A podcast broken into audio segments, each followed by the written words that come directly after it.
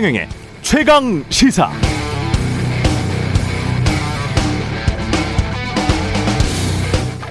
네, 국민의힘 윤석열 후보가 전두환 전 대통령이 군사 쿠데타와 5.18만 빼면 그야말로 정치는 잘했다고 말하는 분들이 많다. 호남에서도 그렇게 말하는 분들이 많다. 왜 그러느냐? 맡겼기 때문이다. 그렇게 맡겨놔서 잘 돌아갔다. 이렇게 말했습니다. 군사 쿠데타와 5.18만 빼면 그야말로 정치는 잘했다.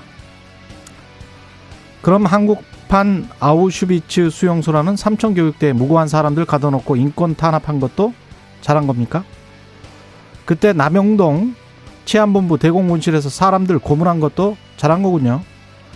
고문 기술자 이근환이 일제 시대 때부터 전수되어 온 칠석판 고문, 고춧가루 고문, 통닭구이 고문에 본인의 고유 기술이라고 뽐내는 관절 빼기 고문이나 전기 고문까지 구사했고 그 덕분이었는지 재직 기간 중 청룡 봉사상, 옥조 근정 훈장을 비롯해서 16차례 표창을 받고 고속 승진을 거듭했는데 그게 잘 돌아간 정치 행정이었던 겁니까? 심지어 부천경찰서에서는 인면 수심에 차마 입에 담기도 힘든 성고문 사건까지 있었습니다. 그때는 고등학생들도 군대식 교련 훈련을 받아야 했고 체벌은 당연했고 머리는 다 짧게 밀다시피 했고 전두환 각하의 차량 행렬이 등장하는 때에 맞춰 1년에 서너 번 있었습니다. 중고등학생들이 길거리에 도열해서 태극기를 흔들게 했고 심지어 그걸 한두 달 예행 연습까지 시켰습니다. 그게 다 맡겨놔서 잘 돌아간 건가요? 언론도 다 통폐합시켜서 국민들 세뇌시키고 땡전 뉴스만 나와 언론 자유는 질식해 있었고 민간 기업들 시장에 있는 기업들 협박해서 정치연금 받아내서 개인이 수천억 원 착복하고도 본인은 29만 원밖에 없다고 하면서 골프나 치고 다니고 그의 아들, 딸, 며느리, 손자, 손녀들까지 호화로운 생활을 아직도 하고 있습니다. 전두환 전 대통령이 군사 쿠데타와 5.18만 빼면 그야말로 정치는 잘했다고 하는 분들이 많다. 와. 와. 정말 놀랍습니다. 할 말을 잃었습니다. 이제 두렵습니다. 무섭습니다.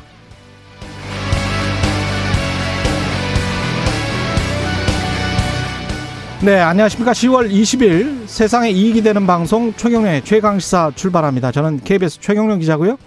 최경련의 최강시사 유튜브에 검색하시면 실시간 방송 보실 수 있습니다. 문자 참여는 짧은 문자 50원, 긴 문자 100원이들은 샵9730 무료인 콩 어플 또는 유튜브에 의견 보내주시기 바랍니다. 오늘 1부에서는 정세현 전 통일부 장관 만나고요. 2부에서는 고발사주 의혹 공익 제보자 조성은 씨 만납니다.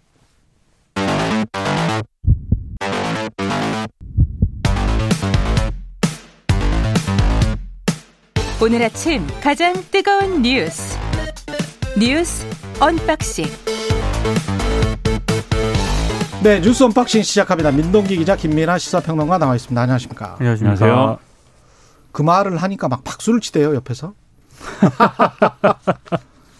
이해가 안 됩니다. 무슨 생각으로 하는 것인지 그 얘기를. 그러니까 윤석열 전 총장이 지금 이제 전두환 씨가 정치를 잘했다라고 표현을 했는데 요 그 얘기에서 드러나는 게 사실 한국 사회의 또 이런 좀 민주주의 체제에서 지도자와 정치의 역할을 지금 상당히 심각하게 오해하고 있는 것 같아요. 그러니까 그 말의 주장의 이제 핵심은 이게 이 대통령이 어떤 여러 가지를 다 이렇게 만개칠람 하는 게 아니고 어떤 책임자를 이렇게 권한을 맡겨가지고 그 사람이 알아서 하게 하고 아, 자기는 이제 시스템 관리만 하면 된다 이런 취지로 얘기를 한 건데 그게 이 저 그게 어, 일정 정도의 통치 어떤 방식일 수는 있어도 정치라는 것은 이 지도자가 국가 지도자가 해야 될 정치라는 것은 그 통치뿐만 아니라 다른 것까지 다 아울러서 하는 그러한 정치를 해야 되는 거거든요. 그래서 이 설득을 하고 조율을 하고 이해관계를 조정하고 이런 역할을 해야 되는 게 국가 지도자지 전문가에게 마음대로 해라 이렇게 놔두고 맡겨두고 나는 그냥 관리만 한다 이게 지도자가 아니라는 게 첫 번째로 생각이 들고 아니 전두환 전두환 때 저, 전문가에게 마음대로 해라라고 했다라는 것 자체가 신하고 미신이죠. 그렇죠. 그게 두 번째 부분인데 잘못된 믿음이죠. 그 전두환 신화 중에 그 부분이 있습니다. 뭐냐면 경제는 당신이 대통령이야라고 하면서 당시 김재인 김재익 경제수석에게 그렇죠. 예. 정권을 줬다 이 신화가 있는 거잖아요. 예. 근데 그거의 핵심은 뭐냐면 권한을 줬기 때문에 김재익 경제수석이라는 사람이 갖고 있는 이 정치 정책 철학을 자기가 쭉 밀어붙일 수가 있었다라는 얘기를 하는 건데 그걸 뒤집어 얘기하면 그게 독재자니까 가능했던 겁니다. 그렇죠. 지금 지금과 같은 이런 관료 체제에서 어떤 관료가 자기 마음대로 모든 걸 다 할 수가 있습니까? 관료 체계 내에서도 합의와 설득과 어떤 조율이 필요한 건데 그게 아니고 대통령이 이 사람에게 권한을 맡겼기 때문에 이 사람이 마음대로 할 수가 있었던 거잖아요. 실제로 그 이 사람이 죽고 나니까 아웅산 네. 테러로 죽고 나니까 그 기조가 흔들렸던 거고 그런 걸 네. 종합을 해보면 결국 독재 권력이 언제든지 자기가 위임한 권한을 회수할 수 있기 때문에 위임을 할 수가 있는 거고 그 위임한 권력이 실제로 작동할 수가 있었던 거거든요. 그게 그러면 독재자의 효과이지 어떻게 윤석열 전 총장이 얘기하는 자유민주주의겠습니까? 이해가 안 됩니다 이게. 아, 할 말이 없습니다. 이, 말 이렇게 많이 했는데 뭐 할 말이 없다 그러십니까? 이 관련해서 또 본인의 어떤 발언을 맥락을 뭐 차단하고 전체 내용을 소개를 안 했다고 할까봐 쭉 이야기를 해드린 거예요. 사실은 그죠? 그렇죠. 김민하 평론가가 말한 것까지 다 포함해서 그게 윤석열 후보의 맥락이었는데 그런 모든 맥락을 다 받아들인다고 해도 엉터리 믿음을 가지고 엉터리 신화를 믿으면서 그러면서 그러니까 또 나머지 모든 그 악행들 있지 않습니까? 전두환 독재 정권이 했던 모든 악행들은 또 다 빼고 쿠데타와 5.18만 빼면 정치 잘했다? 그 발언을 왜 했는지를 따져보면 본인이 검사만 했기 때문에 다른 어떤 정치라든가 경제라든가 외교라든가 국방이라든가 이런 부분은 잘 모른다라는 그런 지적들이 좀 있었잖아요. 아니, 본인은 좋았나 봐요. 근데 네. 본인이 그렇지 않다라고 하는 예를 드는 차원에서 아마 전두환 씨 그 부분을 언급을 한 것 같은데 대단히 잘못된 그런 예인 것 같고 그리고 집권 7년 동안만 잘못한 게 아니고요. 전두환 씨는 일단 집권 과정, 집권 기간 그리고 집권 이후에도 법을 제대로 지키지 않고 있습니다. 추징금도 지금 제대로 안 내고 있거든요. 그러니까 이 모든 것들을 통틀어서 희생자들도 많고 전두환 집권 기간에 굉장히 또 이 상처를 많이 받았는데 그런 부분들에 대한 언급 없이 이제 그렇게 가니까 이제 뭐 단순히 어떤 그런 발언의 맥락을 떠나서 아 기본적인 어떤 그 역사 인식이라든가 이런 게 굉장히 좀 부족하다 이런 비판이 나올 수밖에 없는 가령 거죠. 예를 들자면 적절한 예로 그렇게 이제 분권화를 시키고 전문화를 시키고 사람들에게 권한을 많이 주고 그러면 구구례에도 들 수가 있고요. 많은 민간 기업들 우리나라 잘하는 기업들 많거든요. 그렇습니다. 그런 기업들에서 야 이렇게 하던데 국가도 한번 이렇게 경영을 해보는 건 어떨까? 이렇게 부처간 융합을 해서 해보는 건 어떨까? 그러면서 합의 토론을 하면서도 신속하게 하는 그러면서도 권한은 빨리빨리 위임, 위임해서 해보는 건 어떨까? 이렇게 이야기를 해야 정상이죠. 그렇습니다. 이게 21세기 국가 지도자가 해야 될 일이죠. 근데 제가 조금 그 시, 장에서 배워야지 지금 뭐 하는 겁니까? 전두환 80년대에서 배우자는 거예요? 우려하는 거는 지난번에 당 해체 비슷한 그 발언이 있지 않습니까? 예. 그것도 당원들 앞에서 나왔고요. 이번에 이 전두환 씨 발언도 결국에는 당원들 앞에서 나왔거든요. 왜 자꾸 이렇게 당원들 앞에서 이런 발언을 할까? 좀 그게 조금 의심이 되긴 합니다. 그리고 막 박수를 치고 네. 환호성이 막 들리더라고요. 그리고 이게 이런 발언을 했으면 논란이 되면 이 발언을 어쨌든 내가 그렇게 얘기해서 송구하다 뭐 이렇게 하고 그다음에 수습에 들어가야 되는데 수습을 하는 방식도 굉장히 이해가 안 되는 방식으로 또 합니다. 그러니까 이런 발언의 진위는 이런저런 거였는데 지금 쭉 우리가 얘기한 예. 이런저런 거였는데 앞뒤 맥락을 왜 자르고 내가 분명히 전두환이 잘못한 것도 얘기하지 않았느냐 이렇게 얘기를 하면서 이 뭔가 다른 사람들이 말을 잘못 옮겼다라고 주장하는데 전체 맥락을 타 고려해서 우리가 이해해가지고 이게 하더라도 잘못된 발언인 거죠. 그리고 지금 이게 전체 맥락이에요. 그렇죠. 지금 그 핵심을 게. 그 핵심을 훼손하지 않고 보도했고 다 얘기를 했습니다. 근데 항상 이게 이 부분 이 부분만 그런 게 아니고 과거에 이제 본인이 실언이라고 평가받는 그런 발언들에 대해서도 다 똑같은 반응이에요. 내 말에 진위는 그런 게 아니었다라고 해명하고 이게 한 번 그런 거면 뭐 그럴 수 있는데 계속 반복되는 이상한 대응이 반복되고 있고요. 그리고 의혹이 제기되면 다 정권과 여당의 공작이라고 하고 그러면 계속 그 자기가 발언한 것들은 남는 거잖아요. 윤석열 전 총장이 그렇죠. 발언한 그 내용 자체는 남고 수정되지 않는 거잖아요. 이게 오히려 본인에게 악재가 되고 있다는 거를 직시해야 될 것 같고 그리고 이, 이 역사 인식이 이제 잘못됐다라고 우리가 지적을 지금 했는데 그것 중에 하나를 보여주는 게 전두환 씨에 대해서 이런 이 잘한 일이 있다라는 것을 호남 분들도 인정한다 이렇게 얘기를 했습니다. 그러면 이게 호남 분들이 인정하고 말고를 떠나서 전두환 씨의 악행이라는 것은 호남 사람들이 싫어하기 때문에 문제인 건가요? 그게 아니거든요. 그렇죠. 이 체제를 완전히 이 독재 체제를 하면서 때문에 잘못된 모든 거잖아요. 사람을 고통스럽게 했기 때문에 그게 문제인 건데 이걸 볼 때 독재 당시 독재 체제에 대한 이제 문제 의식이나 이런 것들이 자유민주주의 얘기하면서 이 지지자들이 기대했던 것보다 훨씬 문제의식의 어떤 수위가 낮은 상황이다. 이걸 보여주는 그런 발언이다라고 볼 수밖에 본인이 없습니다. 생각하는 자유민주주의가 전두환식 자유민주주의 또는 박정희식 자유민주주의일 수도 있는 겁니다. 이건 잘못되면 예, 이건 철학의 문제예요. 그렇죠. 전두환 정권 때 굉장히 많은 탄압을 받은 분들은 호남 분들만 있는 게 아니고요. 그럼요. 학생 운동에 했던 사람들, 민주화 운동 했던 사람들, 노동 운동 했던 사람들, 일반 시민들 굉장히 많습니다. 예. 네. 조성은 녹취 파일이 조성은 녹취 파일은 아니죠. 김웅과 조성은 간의 통화 녹음 내용이죠. 녹취 파일이 공개가 됐는데 어제 PD 수첩에 공개, MBC PD 수첩에 공개가 됐고 여기 보면 이 뒤에 인터뷰를 또 했습니다. 우리가 네. 조성은 씨 인터뷰를 했기 때문에 짧게 이야기를 하죠. 짧게 좀 내용을 요약을 하면은요. 음. MBC PD 수첩하고 오늘 일부 언론들이 또 종합을 했거든요. 어, 일단 김웅 의원이 지난해 4월 3일 그 조성은 씨와 통화를 하는데 고발장 초안을 저희가 일단 만들어서 보내드릴게요. 고발장을 남부지검에 내랍니다. 남부가 아니면 위험하대요. 이렇게 얘기를 하고요. 그리고 4월 3일 오후에 또 두 번째 통화를 합니다. 이때 김웅 의원이 어, 남부지검이 아니라 대검에 내야 한다 이렇게 주장을 하고요. 이 과정에서 김웅 의원 자신은 드러나면 안 된다라는 점을 강조를 하면서 제가 가면 윤석열이 시켜서 고발한 것이 되는 거다. 차라리 그것과 전혀 다른 이미지의 사람들이 가야 한다. 뭐 이렇게 얘기를 합니다. 그리고 고발장을 직접 낼 사람으로 심재철 당시 당 원내대표를 꼽기도 하는데요.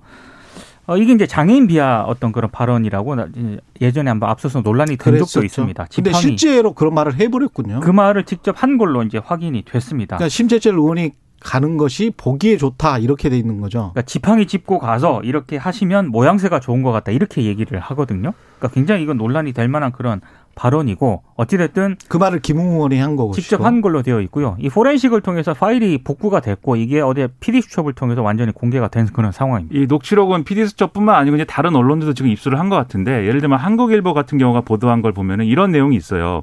당시에 어쨌든 이 주된 목표가 우리가 추정하기로는 당시에 검언 유착 사건 이렇게 명명된 채널A 사건을 거, 검언 유착이 아니고 권언 유착으로 이제 프레임을 전환하기 위해서 이러한 일련의 기획들을 한 거 아니냐라고 지금 의심이 되는데 예. 그걸 뒷받침하는 정황 중에 하나로 이 이도- 당시에 이제 이 문제와 연루됐던 이동재 전 채널A 기자 있지 않습니까? 그렇죠. 이 이동재 기자가 이러저러한 방식으로 반격을 할 것인데 음. 그것까지 고려해 가지고 뭐 이렇게 하면은 좋을 것 같다라는 뭔가 전략을 막 얘기해요.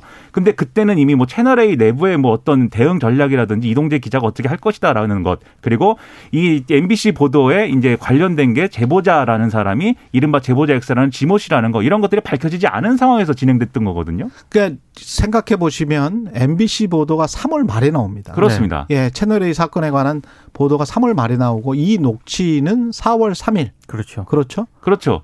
그러면 이 모든 거를 김웅 의원이 사전에 모든 내용을 혼자서 알고 했느냐? 그건 아니겠죠. 분명히 이 모든 소스가 제보자의 신상은 이른바 제보자 X 지모 씨고 채널 A는 이런 입장이고 우리가 이렇게 당하고 있다라는 어- 있던 이런 사실들은 검찰로부터 나왔을 것이거든요. 그럼 종합적으로 볼 때 앞서 말씀드린 그 가설 검언 유착을 권언 유착으로 뒤집으려고 시도한 것이다라는 가설에 상당한 근거가 되는데 그러면 이러한 정도의 기획을 김웅 손준성 두 친한 친구가 했겠느냐. 당시에 검찰 조직이 조직적으로 하려고 했던 거 아니겠냐 라는 생각을 안 할 수가 없는 거죠, 지금 이 상황은. 근데 그 녹취 파일을 자세히 들어보면은요. 김웅 의원이 말을 이렇게 합니다. 뭐 고발장을 내랍니다. 굉장히 위험하답니다. 이렇게 얘기를 하거든요. 그러니까 이 말은 그러니까 자기의 판단이 아니네요. 자기의 판단이 아니라 누군가가 이렇게 얘기를 하는 거를 조성은 씨에게 약간 전달하는 그런 형태거든요. 내랍니다. 위험하답니다. 그러니까 이게 검찰 내부자의 말을 전달하는 것으로 추정이 되고 있는데 이 내부자가 과연 손준성 검사 그 차원에서 그치느냐 음. 이거를 조금 따져봐야 될 문제인 것 같습니다. 맞습니다. 조직적으로 했다고 하면은 윤석열 전 총장의 책임 문제나 이런 것들도 거론할 수밖에 없는 것이죠. 근데 예. 윤석열 캠프에서는 오히려 지금 이 공개된 녹취록의 맥락을 봤을 때 윤석열 전 총장이 관여하지 않은 거 아니냐 이렇게 주장을 하고 있거든요. 왜냐하면 애초에 윤석열 전 총장이 관여했던 거 아니냐라는 의혹으로 번진 게 그 대목 때문이잖아요. 어, 자기가 김웅 의원이 본인이 이제 이 고발장을 제출하게 되면은 내가 가면 윤석열이 시켜서 고발한 것이다가 나오게 되는 거다라는 내용들이 포함이 돼 있는 걸로 있는데 이 발언을 보면은 윤석열이 시켰다라는 얘기는 아니지 않느냐 그렇게 비출 수 있다는 거 아니냐 이 지엽적인 거 가지고 이제 해명을 하고 있는데 그런 해명이 아니고 총체적으로 이 사건을 지금 어떻게 판단하고 있는 건지를 얘기를 해줘야 됩니다. 더 이상 제보 사주였다 뭐 이것만 가지고 얘기할 수는 없는 거예요. 예. 남욱 관련해서는 대장동 관련해서는 남욱 변호사가 석방됐는데 검찰은 이제 추가 조사를 더 하고 다시 소환하겠다 뭐 이런 입장인 오늘 거예요. 새벽 0시 20분께 석방을 했거든요. 음. 근데 조금 이상한 대목이 있습니다. 원래 그 5시간 전에 석방을 해줬어요. 더 이제 붙잡고 있어도 되는데 예. 검찰이 미리 석방을 했거든요. 이게 48시간인가요? 예. 그렇습니다. 예. 그래서 불구속 수사 방침이라기보다는 체포 시한 안에 충분히 수사가 이루어지지 않았다 이렇게 지금 검찰이 판단을 한 것 아니냐. 그래서 그래서 일단 석방한다라고 얘기는 했는데 문제는 어, 이 말을 뒤집어서 해석을 하면은요. 물어볼 말이 없었던 거네. 어, 체포영장을 청구하더라도 이게 기각될 가능성이 높다고 검찰 스스로 판단을 한 게 아닌가. 예. 그래서 이제 풀어줬다라는 그런 얘기인데 이래 이 얘기 무슨 얘기냐면은 그러면 이것도 부실 수사냐 음. 이런 얘기가 지금 나오고 있는 상황입니다. 그러니까 남욱 변호사에게 확인해야 될 대부분의 혐의들이 사실 이 적용하는 혐의들이 김만배 씨한테 적용한 혐의랑 거의 이제 같은 거예요. 당시 성남도시개발공사를 통해서 모든 사업을 처음부터 유동규 씨랑 같이 기획해가지고 그 수익을 다 가져감으로써 성남시에다가 손해를 끼쳤다라고는 배임의 공범인 것이고 그리고 이 과정에서 뇌물을 약속하고 줬다라는 거 혐의를 지금 적용하려고 하는 것인데 김만배 씨 영장이 기각됐기 때문에 그 수준 이상의 지금 조사가 이루어지지 않으면은 남욱 변호사에 대해서 구속영장을 청구해도 기각될 수 있다는 거에 대해서 검찰이 지금 상당히 조심하고 있는 측면으로 보이고요. 다만 계속 얘기를 하고 있습니다. 불구속 수사를 한다기보다는 일단 조사를 해가지고 구속영장을 청구할지 말지는 결정할 거야. 이 얘기를 하고 있는데 과연 이것이 첫 번째로 지금 민 기자님 말씀하신 대로 검찰이 너무 지금 수사를 못 하고 있어갖고 이런 상황인 건지 아니면 두 번째 남욱 변호사가 지금 엄청난 뭐 이 검찰의 특급 도우미가 돼가지고 지금 배려를 해주고 있는 것인지 그건 곧 드러날 걸로 보이고요. 만약에 검찰이 계속해서 이렇게 수사를 제대로 못 하고 있는 그런 상황이 이어지면 야당이 주장하는 특검으로 가야 된다. 이 주장에 힘이 실릴 수밖에 없는 구조가 지금 돼버렸습니다. 그래서 검찰이 제대로 수사를 해야 된다. 이 점을 강조하지 않을 수가 없네요.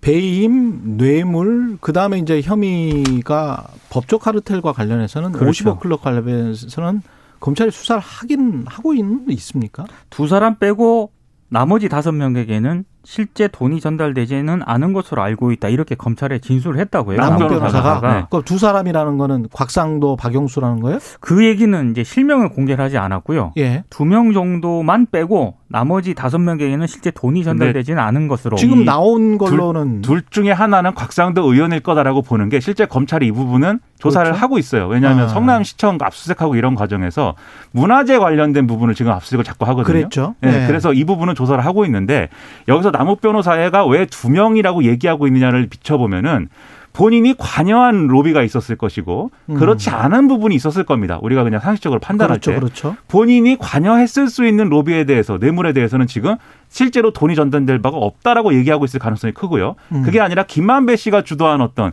예를 들면 곽상도 의원의 아들에게 돈 준 거는 김만배 씨가 준 거잖아요. 화천대 그, 그 회사에서 나갔으니까. 그렇죠. 예. 그런 거에 대해서는 일부 인정하는 방향으로 지금 이제 하고 있는 거여서 결국은 본인 혐의에 대해서는 지금 부정하고 있는 그런 얘기를 하고 있는 거다. 이렇게 봐야 되는 거죠. 검찰 조사에 협조적이지가 않은 겁니다. 지금. 그래서 나오는 그 얘기가 또 다른 한 명도 박영수 특검일 가능성이 높네요. 그렇죠. 그러면 그래서 나오는 네. 얘기가 이미 그 남욱 변호사가 귀국할 때부터 이런 상황 자체를 다 알고 본인이 음. 구속이 안 될 거라는 상황을 다 알고 들어온 것이다. 그리고 거기에 막 대비 대비되는 게 검찰이 그러면 충분히 증거를 확보하지 못한 상태에서 남욱 변호사를 이 수사를 한 것 아니냐.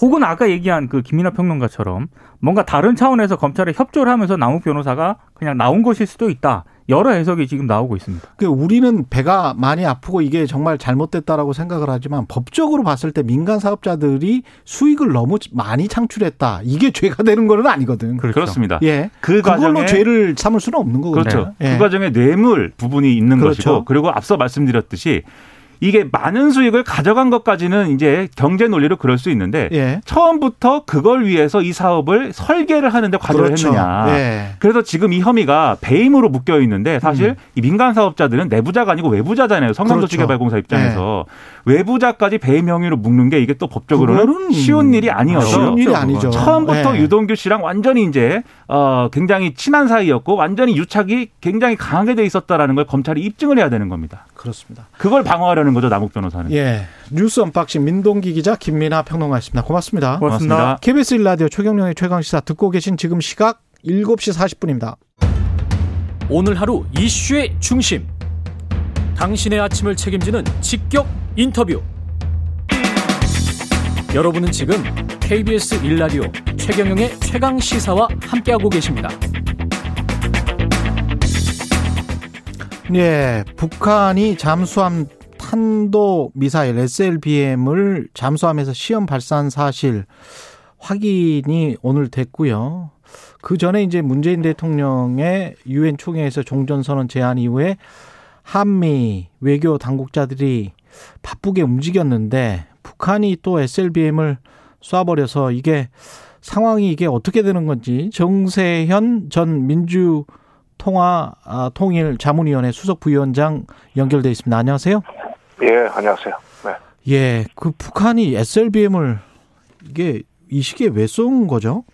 아, 우선 한, 한 달 좀 더 됐나요? 9월 15일이죠. 우리 쪽에서 SLBM 발사 성공을 했죠. 예, 북한에서는 한 2년 전에 수중에서, 어, 뭐, 발사한 적은 있는데 그게 잠수함 발사는 아니었던 걸로 알고 있습니다. 예, 아니, 수중 발, 바지선에서. 그러니까 확실하게 이번에 잠수함에서 발사하는 거를 우리도 어, 해낼 수 있다 하는 것을 보여주는 거고 그런 그 예, 군사력 과시는 결국 이게 계속 남북 간의 군비 경쟁이 가속화되는 것을 막기 위해서는 빨리 에, 남북 간의 군사 문제 관련 회담을 해야 된다 하는 메시지를 내보내는 거죠. 그리고 종전선언 관련해서도 지금 어, 우리 대통령이 종전선언 제안을 했지만 미국이 여러 가지 지금 음, 뭐 이해는 한다 하면서 계속 검토하자고 그러니까 진도가 안 나오고 있지 않습니까? 예, 관련해서 미국 북한에서는 종전선언으로 가기 위해서는 미국과 남한의 대북 적대시 정책부터 처리하라. 이 그게 이제 조건이 걸려 있어요, 사실은. 예, 그런 적대시 정책이라는 건 첫째가 어, 군사훈련입니다. 음, 지금 당장을 보시면 봄, 가을로 한 번씩 하잖아요. 두 번째, 북한의 인권 문제를 자꾸 유엔을 비롯한 미국이 선, 주도해서 미, 유엔 등에서 인권 문제를 거론하는 것도 적대시 정책으로 봅니다. 이런 적대시 정책을 먼저 철회한 후에 에, 종전선언으로 건너갈 수가 있지 뭐 종전선언만 하면 되는 게 아니다. 그러니까 군사 문제부터 빨리 협상을 시작해야 된다는 그런 그 이 메시지를 내보내는 거죠. 그리고 아. 시기적으로 시기적으로 한미일 뭐 특히 한미 간에 북핵 수석 대표가 지금 워싱턴에서 만나고 있죠. 그리고 성킴 북핵 대표가 어 이번 주말에 아마 서울에 올 겁니다. 음, 그러니까 그런 여러 가지 시점을 겨냥해서 빨리 미국이 적대시 정책부터 철회해주고 종전선언을 할 수 있는 그런 기초를 만들어 달라. 뭐 여러 가지 지금 함의가 많은 행동이에요. 그러면 종전선언뿐만이 아니고 뭔가 군사적으로 패키지 딜 조금 더 큰 딜을 원하는 건가요? 아 그걸 해야 종전선언 넘어갈 수 있다고 북한은 순서를 잡고 있는 아, 거예요. 그걸 해야. 예, 예. 예. 근데 이제 인도 태평양 사령관이 이게 어, 어 비난은 하면서도 즉각적인 위협은 되지 않는다. 이렇게 이야기를 했더라고요. 이건 즉각적, 예, 즉각적인 위협이 된다고 해 버리면 예. 안보리 제재 결의 문제가 나옵니다. 아. 어, 그러니까 미국도 지금 뭐 안보리 제재 해 봐야 별로 효과도 없고 예.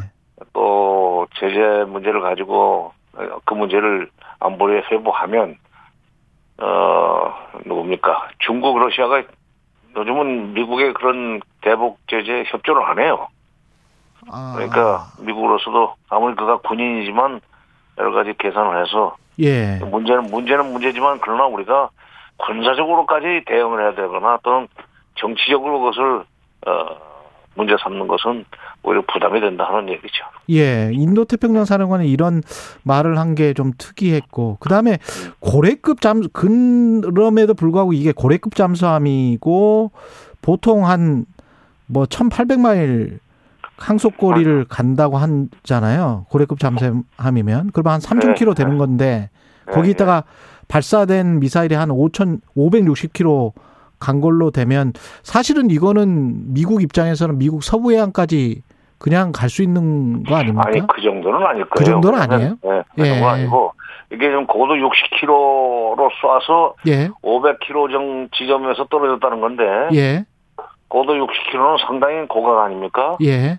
그러나 이제 그 약간 45도 내지 뭐 30도 이렇게 낮추면은 포물선의 윗변은 길어지는 법이니까. 음. 아, 그러나 그렇다고 그게 에 뭐이 태평양 건너가지고 미국 그 정도는 아니다. 서해까지 가, 가 그리고 이게 잠수함에 싣고 다닌다면은 또 물속에 물속으로 잠행을 해가지고 태평양 한가운데서 쏜다면은 그 캘리포니아 쪽을 때릴 수는 있겠죠. 음. 음, 그러면 이제 그건 아직은 그 정도 기술은 없을 거예요. 예. 예, 핵잠수함은 아직 없으니까. 예. 알겠습니다. 그러면 이 상황에서 우리는 어떻게 해야 되나요? 계속 종전 선언이나 이런 것들은 추진해 나가야 되는 겁니까? 지금 이제 지난 10일 날 우리 저 소훈 안보실장이 미국을 다녀왔고 그 미국의 안보보좌관하고 만나서 얘기를 많이 했는데 미국 측의 초기 반응은 종전 선언에 대해서 이해를 많이 하게 됐다는 좀 신통치 않은 반응이 나왔어요. 예. 종전선언을 2006년부터 미국이 꺼낸 얘기인데 이제 와가지고 한국이 얘기를 하니까 아, 그런 것이 있었나 하는 식으로 나오면 그건 곤란한 거죠. 음. 어쨌건 예. 미국이 지금 종전선언을 그 쉽게 종전선언을 쉽게 호응해 줄 것 같지 않은 그런 느낌이 들어요. 제가 볼 때. 그런데 이제 성킴이 에, 이번 주말에 와가지고 종전선언과 관련된 좀 진전된 입장을 내놓을 가능성도 있, 있지 않나. 왜냐하면 이제 미국 정부가 안보보좌관끼리 얘기를 한 뒤에 자기들도 뭐 대책을 세웠을 거 아닙니까? 그 예. 결과를 가지고 성킴이 온다고 본다면 그러니까 한 열흘 후에 안- 안보 우리 저 서울실장이 다녀온 뒤에 한 열흘 조금 못 되나요? 15일 날 들어왔으니까 그렇지. 음. 어 한 일주일여 동안 미국이 놀지는 않았을 거예요. 예. 그 내부 검토 결과를 가지고 와서 또 우리하고 조율을 하려고 할 텐데 핵심은 핵심은 지금 그 계속 미국은 조건 없이 대화에 나오라고 하는데 북한은 조건을 먼저 충족시켜달라 이거예요. 아까도 말씀드렸지만 대북 적대시 정책을 처리한다는 확실한 그, 그 행동을 보여달라. 말로만 음. 뭐 적대할 의도가 없다고 그러지 말고 예. 말은 군사훈련을 안 한다든지 정찰기를 띄워가지고 북한을 위협한다든지 하는 그런 그 네, 말 따로 행동 따로 하는 짓을 좀 정리한 뒤에 무슨 협상을 하든지 말든지 해야 되는 거 아니냐는 주장을 하고 있습니다. 북한은 지금. 아. 그러니까 예. 그러니까 북- 미국은 조건 없이 만나자고 그러지만 북한은 조건을 자기들이 건너서 못 나가니까 군사적 적대 행위를 좀 중지해주고 인권 문제 같은 것도 들고 나오지 않겠다는 보장을 해줘야만 회담에 나가는 거 아니냐. 지금 서로 조건 가지고 밀- 밀당을 하고 있는 거죠. 이번에 아마 조금 성킴이 오면은 진도가 나갈지 모르겠어요. 미국이 내놓을 수 있는 카드는 뭐가 있을까요? 그러면 미국이 내놓을 수 있는 카드가 별로 없죠. 별로 없어요. 예. 지금 그 솔직히 미국이 북한과 북한을 그 상대로 한 종전 선언에 그렇게 매력을 못 느끼고 있을 겁니다. 예. 왜냐면 대외 정책에서 제일 중요한 것은 중국 압박이에요. 예. 중국을 압박해 들어가는 데 있어서 한쪽에서 종전 선언을 해버리면 좀 이게 좀 그 뭐라 그럴까 아, 이, 이 서로 모순되는 그런 이제 결과로 이어질 수가 있다고 하는 점이 있고 또 하나는 더 중요한 것은 미국이 지금 중국을 압박해 들어가는 데 있어서도 자기 힘만 가지고 안 되니까 계속 동맹을 끌어들이잖아요. 그렇죠. 예. 지금 뭐 오커스 동맹이라는 것도 체결하고 예. 심지어 지금 일본과 영국이 영일 동맹까지 체결하는 것은 중국 압박력인데 근데 그런 식으로 지금 그 동맹들의 힘을 빌려서 중국을 압박하는 그런 와중에 종전선언 문제가 그렇게 미국의 대외 정책에 있어서 어 매력적이거나 또는 상황 변화에 예, 계기가 되기는 어렵다고 봐요. 오히려 중국을 압박을 하려면 이 남북 문제가 지금 정도 상황에서 계속 있는 게 미국 입장에서는 그렇게 나쁘지는 않을 수도 있겠네요. 그래, 나쁘지 않은 게나 그 중국을 압박해 들어가는 데서 일정 정도 동북아 지역에서 긴장이 유지가 되거나 고조될 필요가 오히려 역으로 있는 거죠. 아, 우리 그 한반도 평화 프로세스 어떤 정부건 간에 한반도에서 이제 평화를 정착하는 게 목표인데 어떻게 보십니까? 이 그 뭐 임기가 한 6개월 정도 남았는데요. 대통령은.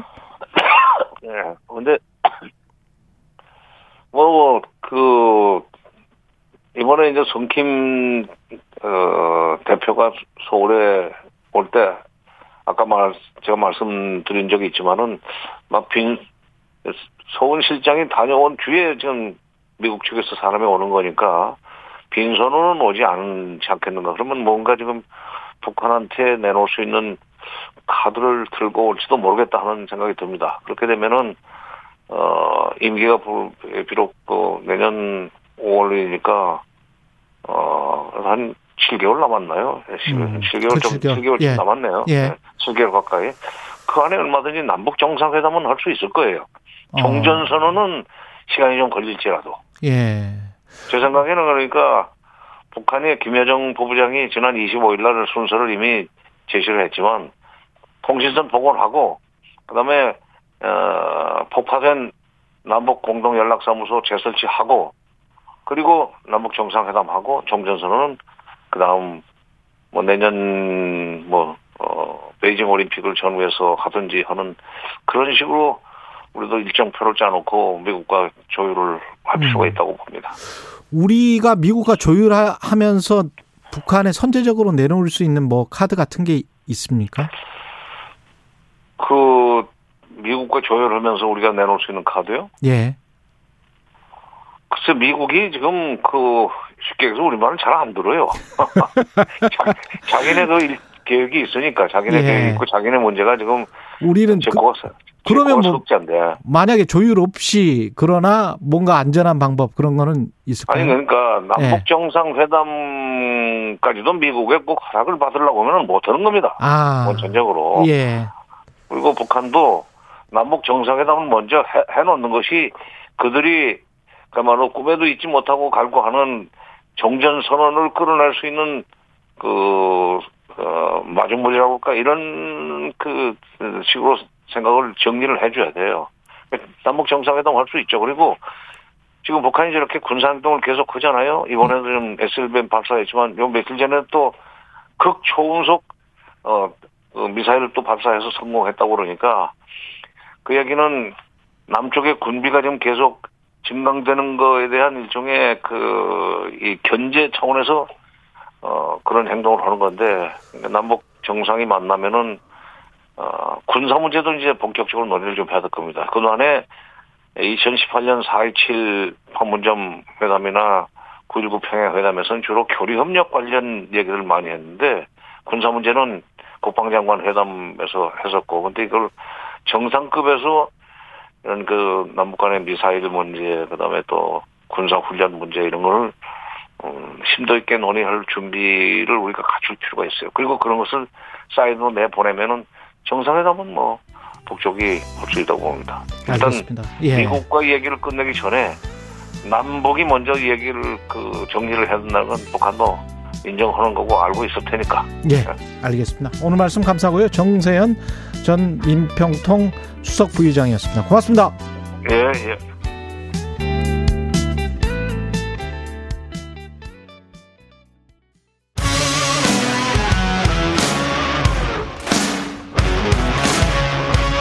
오늘 하루 이슈의 중심 최경영의 최강 시사. 네, 고발 사주 의혹의 중심에 있는 국민의힘 김웅 의원과 공익 제보자 조성은 씨 사이에 당시 통화 음성 파일이 어제 MBC PD 수첩을 통해서 공개됐습니다. 그간 단편적으로 보도되어 왔던 상황들, 맥락들, 문장과 문장 사이의 빈 공간들 드디어 채울 수 있게 된 셈인데요. 공익제보자 올마이티 미디어 조성은 대표 직접 연결돼 있습니다. 안녕하세요. 네, 안녕하세요. 조성원입니다. 예. 어제 그 방송은 보셨을 테고 그 그간의 어떤 진이랄지 오해 없이 잘 담겨 있습니까? 방송 내용이? 어, 일단 그 사건을 사건 속에서 이 음성이 처음 들려지기를 바란다라는 저의 목적과 에, 그 음, 그 내용들이 잘 들리기를 바랬었는데요. 예. 어, 잘 준비를 해주셨던 것 같고요. 대신 이제 음, 한 시간짜리 프로그램도 사실 어 많은 이제 그 다- 내용들이 담기기에는 조금 부족한 시간이 아니었나 싶습니다. 한 시간짜리 다큐멘터리도 모든 내용을 담기에는 부족했다. 그렇죠. 예. 어떤 내용들이 더 담겼으면 싶었습니까? 어 사실 어이 앞전에 저희 그 이 고발 사주 예. 관련한 이제 그 증언들만 하더라도 한 시간을 꽉 채웠잖아요. 근데 그렇죠. 제가 다른 이제 뭐 방송이라든지 여기에서 이제 밝혔다시피 이제 이 앞전에 저희 통화에서 어, 등장하는 이동재 그리고 한동훈 두 분 간의 사건, 채널A 뭐 검언 유착 사건이라든지 그 다음에 이제 지금 제일 최근까지 판결까지 내렸던 이제 윤석열 징계 사건이라든지 정직 이결. 예. 네. 이 두 가지 관련한 내용들도 만약에 그 오늘 한 시간 정도의 이제 고발 사주 내용처럼 좀 더 자세하게 어 얘기가 됐으면 훨씬 더 풍부한 이해가 됐지 않을까 싶습니다. 그 내용 먼저 풀어볼까요? 왜냐하면 이게 지금 행정법원 1심에서 네. 이미 관련해서 그 이른바 이제 채널A 사건이든 검언유착 사건이든 뭐라고 부르든지 간에 네. 그 사건 관련해서 감찰을 방해했고 수사를 방해했다. 네. 이런 법원의 판단이 나왔지 않습니까? 그렇죠. 통화 내- 파일 내용들과 비교해서 들어보면 네. 이게 좀 더 명확합니까? 어, 제가 사실 그, 이 부분에서 이제 윤석열이라는 이름이 등장하느냐, 안 하느냐가 굉장히 이제 뭐 한동안 논란이 그랬었죠. 예. 예.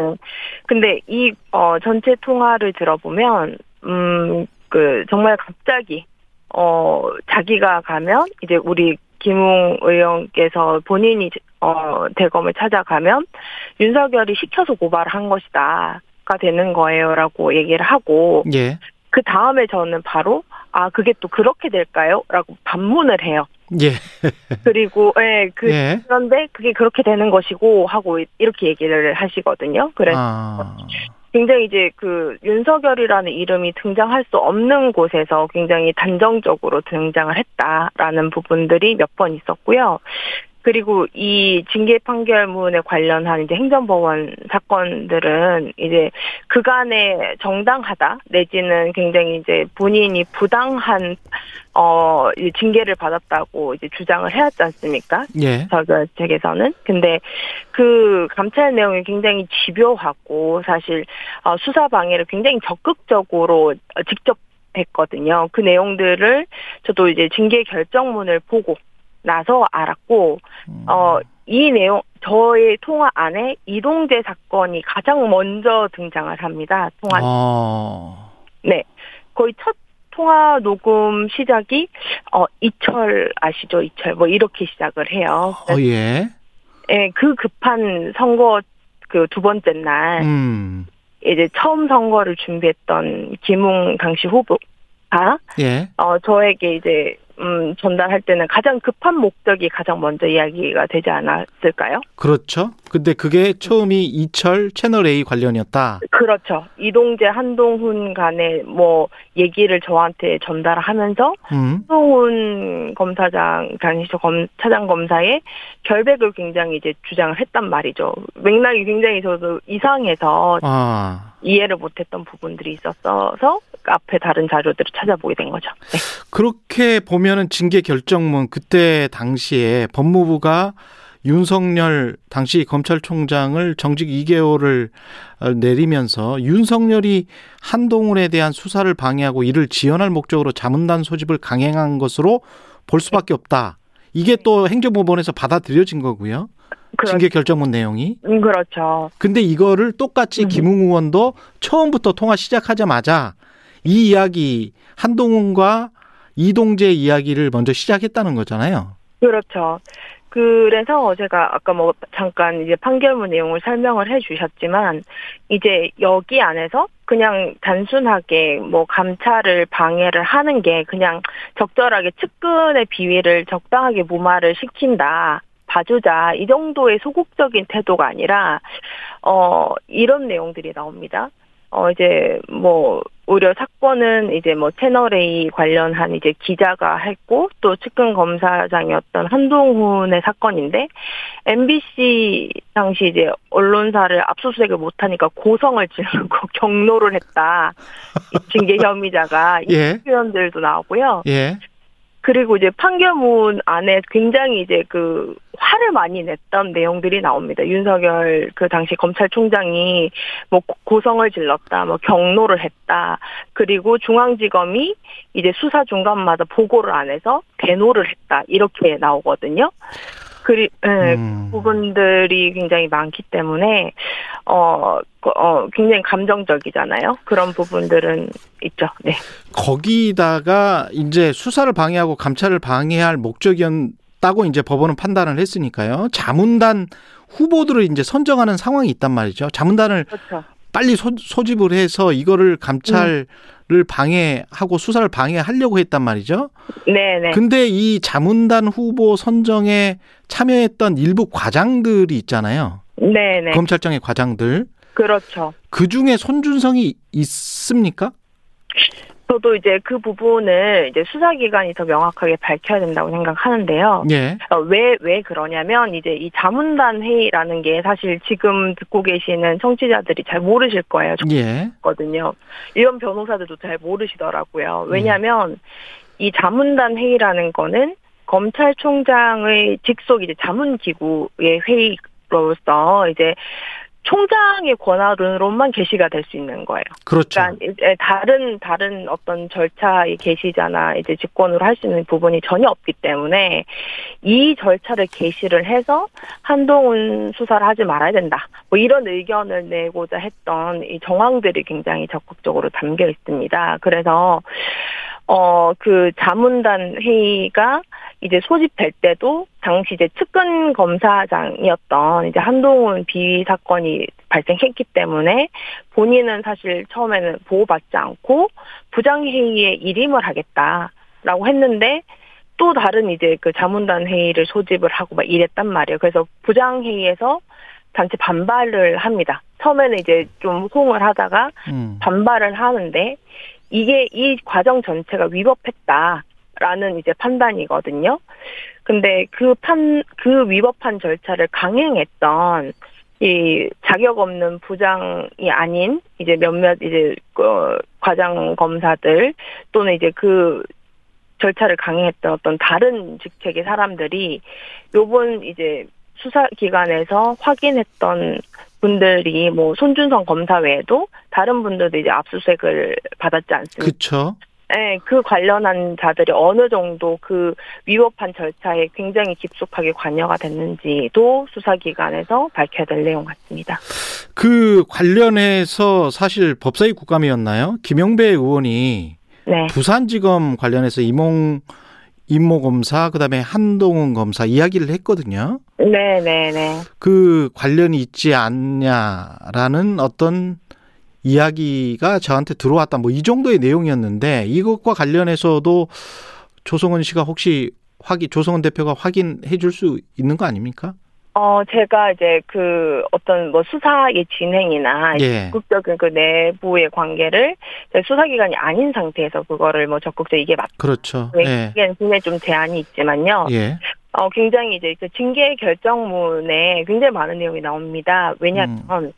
이 4월 6일, 그러니까 4월 3일 날 이 고발장이 작성이 돼서 저한테 전달이 됐고요. 예. 그 다음에 이제 그 4월 6일 날 처음 이제 그 감찰을 위한 진상조사를 방해하기 위해서 이제 그 우리 윤석열 총장이 뭐라고 지시를 하냐면 그 제보자 지현진 씨가 신빙성이 없는 사람이라서 아. 감찰을 진행할 수 없다라는 내용이 있는데 이 내용은 정확하게 고발장에 나오는 내용이거든요.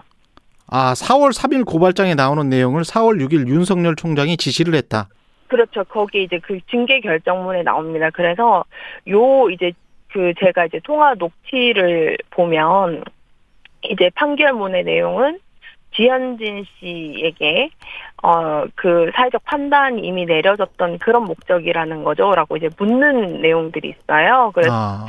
예, 그 제보자였던 지현진 씨에 대한 어떤 그 판단 음. 신빙성이 없다라는 그 주장은 사실 어 작성자 고발장 작성자와 실명 판결문을 전달했던 그 집단만 알 수 있는 내용이었단 말입니다. 예. 왜 왜냐하면 그 그때는 제가 받고 나서 3일 뒤에 저 저만 갖고 있었지 심지어 당에다가 상의도 안 드렸을 때였거든요. 근데 이제 징계 결정문에 보면 해당 내용으로 어, 감찰을 뭐 이제 제보자의 신빙성도 이상한 사람이라던데 아무나 막 아무 이유로 감찰을 이제 개시하면 되겠느냐 하면서 감찰을 못하게 진상조사도 방해하는 내용이 이제 그 우리 윤석열 징계 의결서에 나오고 그게 이제 어 판결에서도 인정이 됐거든요. 그래서 그런 부분들을 과연 어 봤을 때 윤석열 총장이 고발장 내용을 인식하지 않았을까? 라는 음. 부분들로 굉장히 의심이 가죠. 네. 결국 당시 검찰총장이 위법한 지시 사항을 했고 그런 것에 관여된 인사들이 고발장 작성까지 관여했었을 가능성이 있네요.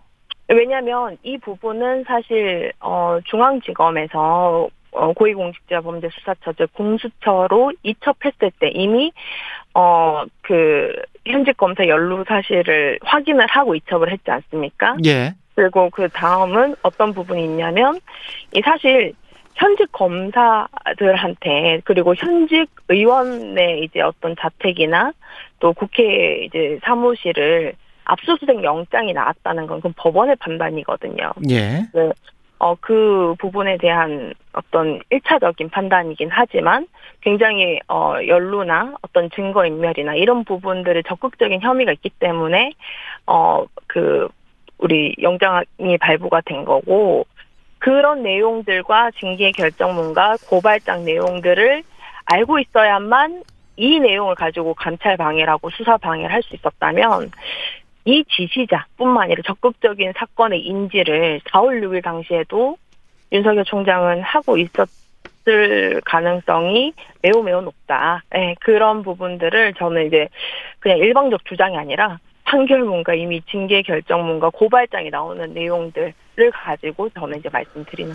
결국은 고발장을 작성했던 검사들 그리고 전달했던 그 김웅 의원으로 보이는 김웅 의원 그리고 그 모든 맥락에 있는 사람들이 같이 생각했던 의도나 목적 이거는 어 순수하게 정치적인 거네요. 어떻게 보면. 어, 그 굉장히 동일성이 있고요. 예. 뭐 행동의 목적까지 그리고 행동의 이제 방향까지도 동일한 부분이 있습니다. 예. 그래서 또, 음, 그, 뭐, 당시 이제 뭐, 통화 이제 기록이나 이런 것들 공개가 되는 것에서 굉장히 이제 또 한번 문제나 뭐 이제 분쟁이 있었는데요. 이제 제가 조금 의아했던 점은 2020년 1월 달에 이제 그 한동훈 검사장이 부산으로 발령이 나거든요. 예. 이제 그러면 그 차장 검사로 갔기 때문에 사실 바로 직속 상관은 부산 구검장이지 않습니까? 그렇죠. 검사장이잖아요. 거기인데 이제 같은 기간 4월 30일까지 한 그 거의 통화 전체량의 한 16%를 우리 윤석열 총장이랑 해요. 1월에 갔는데 4월 30일까지 전체 통화량의 16%를 그렇죠. 윤, 윤석열 검찰총장과 한다. 네, 네, 뭐 그 안에 이제 뭐 처랑도 이제 통화했던 기록들이 있고, 그래서 그냥 윤석열의 부인과 통화한 기록도 있고. 네. 예. 근데 이제 이게 어 이 통화량을 봤을 때 고 집중적인 시기 그리고 어 그러면 어떤 상의들을 했을까? 첫 번째 그 두 번째는 제가 또 이제 확인을 할 수 있었던 부분들은 그 채널A 진상 보고서랑 이제 또 징계 결정문에서 이제 살펴보면 그 2월 13일 날, 어, 이제 이동재 기자와 백승우 기자가 이제 그 한동훈 검사장을 만납니다. 부산에서. 예. 내용들은 이제 나와 있고요. 아, 그때 부산에서 만나네요, 진짜. 예. 네, 근데 2월 14일 바로 바로 다음 날이죠. 그때 이제 이동재 기자가 그 이철 당시 그 음, 그렇습니다. 네, 예. 네, 첫 번째 편지를 보냅니다. 이, 아, 바로 다음 날부터 이제 첫 번째 편지를 보냈는데 거기 안에서 수사는 어떻게 강행이 될 거고 음, 어떤 식으로 어 너희 가족까지 이제 그 혹독하게 수사를 할 거고 음. 이런 내용들이 굉장히 적극적으로 담겨 있거든요. 그럼 그러면서 이제 유시민, 그렇죠. 유시민 뭐 쳤으면 좋겠다라는 뭐 이런 발언이나 그러면서 이 채널의 사건이 시작이 된단 말입니다. 그렇죠. 네. 그런 정황들이 제가 과연 어 일방적 주장을 하는 걸까요? 아니라고 생각을 하고 2월 14일에 그렇게 되고 3월 말쯤에 MBC가 보도를 해서 그 사실이 폭로가 되고 그렇 그렇죠. 그리고 그리고 4월 3일 이때 이제 황급하게 이철과 한동훈 이야기를 하면서 김웅이 전화가 예. 조소, 조성은 대표에게 전화를 합니다. 네, 그리고 해당 이제 폭로 내지는 이제 그 장면을 찍었던 기자들을 이제 피고발인으로 해서 저한테 고발장이 전달이 됐고요. 그리고 이제 저도 몰랐는데 이후에 그래서 MBC나 뉴스타파 기자들을 공격하는 거죠. 이 고발장 내에서. 그리고 실제로 어 압수수색을 굉장히 요구를 합니다. 윤석열 당시 검찰총장이 음. 씨를 그 영장 기각이 되니까 영장 기각이 됐으면 다시 영장 청구 사유서를 작성을 해라고 중앙지검에 지시를 하기도 하고요. 그래서 굉장히 이제 어 그런 그런 그 어, 적극적인 의도가 있는 행위를 하신 분이 다른 분이 아니고 뭐 손준성 검사가 아니라 징계 혐의자였던 윤석열 검찰총장이었죠. 네. 이 17분의 통화 파일이 공개되기 전까지만 해도 국민의힘은 네. 윤석열이라는 이름이 나오지 않는데 나왔다라고 보도한 MBC가 문제가 있는 게 아니냐. 그렇죠. 이런 이야기를 했었잖아요. 근데 다시 한번 확인해 볼게요. 윤석열이 시켜서 또는 윤석열 관련된 이름이 윤석열이라는 이름이 몇 번이나 나오죠? 한 세 번에서 다섯 번 정도가 나옵니다. 네. 그렇군요. 예. 네. 그, 그 저는 좀, 어, 좀 놀랐던 것이, 어, 윤석열 이름 이 통화에 절대 안 나온다고 거의 캠프에서 목숨을 걸더라고요. 근데 이제 저는 알고 있지 않습니까? 예. 그래서 이렇게 윤석열 이름이 안 나와야 되는 건가? 나오면 절대 어, 불리하다는 건가? 라는 생각을 했고, 사실. 음. 그런데도 어제 녹취록이 공개됐는데 윤석열 캠프에서는 네. 어젯밤 입장문에서 선거 공작용 거짓 프레임이 또 시작됐다. 네. 검찰총장이 고발을 시킨 것이 아님이 오히려 명백해졌다. 네. 전문을 공개하라. 이렇게 이- 이렇게 나왔습니다. 네. 네. 근데 굉장히 어리석은 판단 같고요. 예. 왜냐면 사실 이게 그 한 달이 뭐 길 수도 있지만 이게 9월 8일 기자회견에서 윤석열 이제 전 검찰총장의 기자회견에서는 미래에서 온 괴문서라고 했거든요. 예. 어 그리고 뭐 손모 씨가 전달했던 내용들이 어 조작이고 뭐 그런 식으로 이제 김웅 의원이 같은 날 이제 그 기자회견을 했지 않습니까? 그랬죠. 그리고 이제 그 모든 내용들이 하나씩 하나씩 다 거짓말이었던 게 이제 증거로서 객관적 증거로서 이제 밝혀지고 있는 와중이고 이제 음 저는 뭐 이 목전이라고 생각을 해요. 예. 이제 마지막으로 주장을 할 수 있는 게 뭐 내놔라 뭐 이렇게 한 당연히 전 내놓으려고 이제 그 그걸 했고 대신 예. 저의 이 방송 공개가 예. 수사 기관의 수사를 저해하지 않고자 하는 부분들은 음. 가지고 있거든요. 예. 이거는 정말 이제 대중들도 설득하고 또 수사 기관의 핵심 증거로 사용을 하길 바라해서 이거를 공개를 한 거지. 음. 이게 어떤 이제 뭐 호도가 되거나 아니면 이제 음 공격을 받을 용도로 제가 고- 공개하진 않았지 않겠습니까? 그렇죠. 예, 이 부분들은 어, 수사기관이 전체 내용을 더 잘 알고 있을 거거든요. 예. 이제 이거 17분 전체가. 그래서 음. 또 제가 대답을 했던 이제 반응 안에서도 또 많은 이제 그 단서들이 나옵니다. 그 음. 어, 저렇게 주장할수록 이제 그 끝은 뭐 사태나 이제 법적 책임을 직접 받는 결과밖에 남지 않을까라는 그런 생각도 합니다. 네. 알겠습니다. 여기까지 하겠습니다. 말씀 감사합니다. 네, 감사합니다. 예, 고발 사주 의혹 공익 제보자 올마이티 미디어 대표 조성은 대표였습니다. 네, 감사합니다. 공정, 공익, 그리고 균형. 한 발짝 더 들어간다. 세상에 이익이 되는 방송. 최경영의 최강 시사.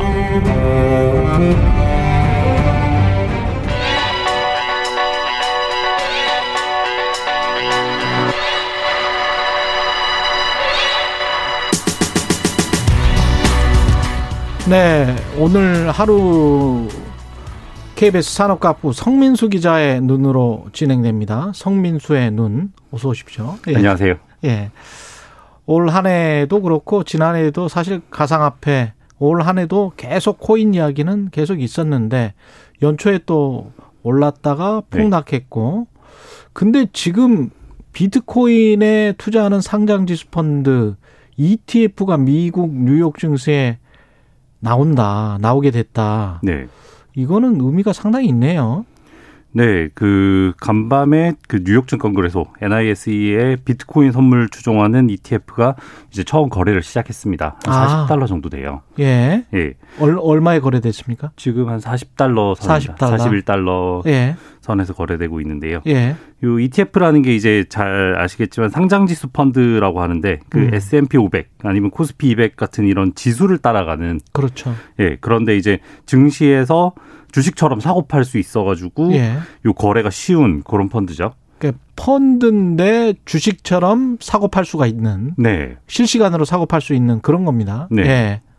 요번, 요번에 나온 거는 이제 프로쉐어라는 그 미국 ETF 전문으로 하는 자산운용사인데요. 여기서 만들었는데 비트코인을 직접 투자하는 건 아니고 비트코인 선물 시세를 쫓아가도록 그렇게 만들어진 상품입니다. 비트코인의 가격에 관한 ETF도 아니고 비트코인의 선물 시세를 쫓아가는 상품이네요. 네, 네. 예. 선물은 이게 선물도 좀 선- 설명을 해 주셔야 되겠네요. 그러면. 네. 예. 이게 시카고 상품거래소에 그 선물이 상장돼 있습니다. 음. 2017년부터 거래가 되고 있는데요.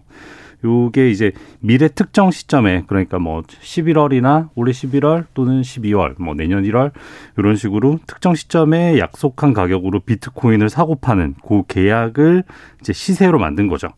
요게 자산운용사 블랙록이 그 올해 초에 비트코인을 적격 투자 대상에 올렸다 뭐 이런 얘기가 들렸잖아요. 그랬죠. 예. 요거 그, 그 블랙록에서 투자하는 것도 요 선물 상품입니다. 그렇군요. 네. 그러니까 시카고 상품 거래소에 이게 세계에서 가장 오래된 그 거래소입니다. 네. 이 시카고 상품 거래소에 비트코인 선물 지수가 당초에 있었고 2017년부터 네. 예, 그걸 이제 ETF로 이번에 뉴욕 증시에서 만들어서 지난 밤에 거래를 시작했다 이런 내용이군요. 네. 예.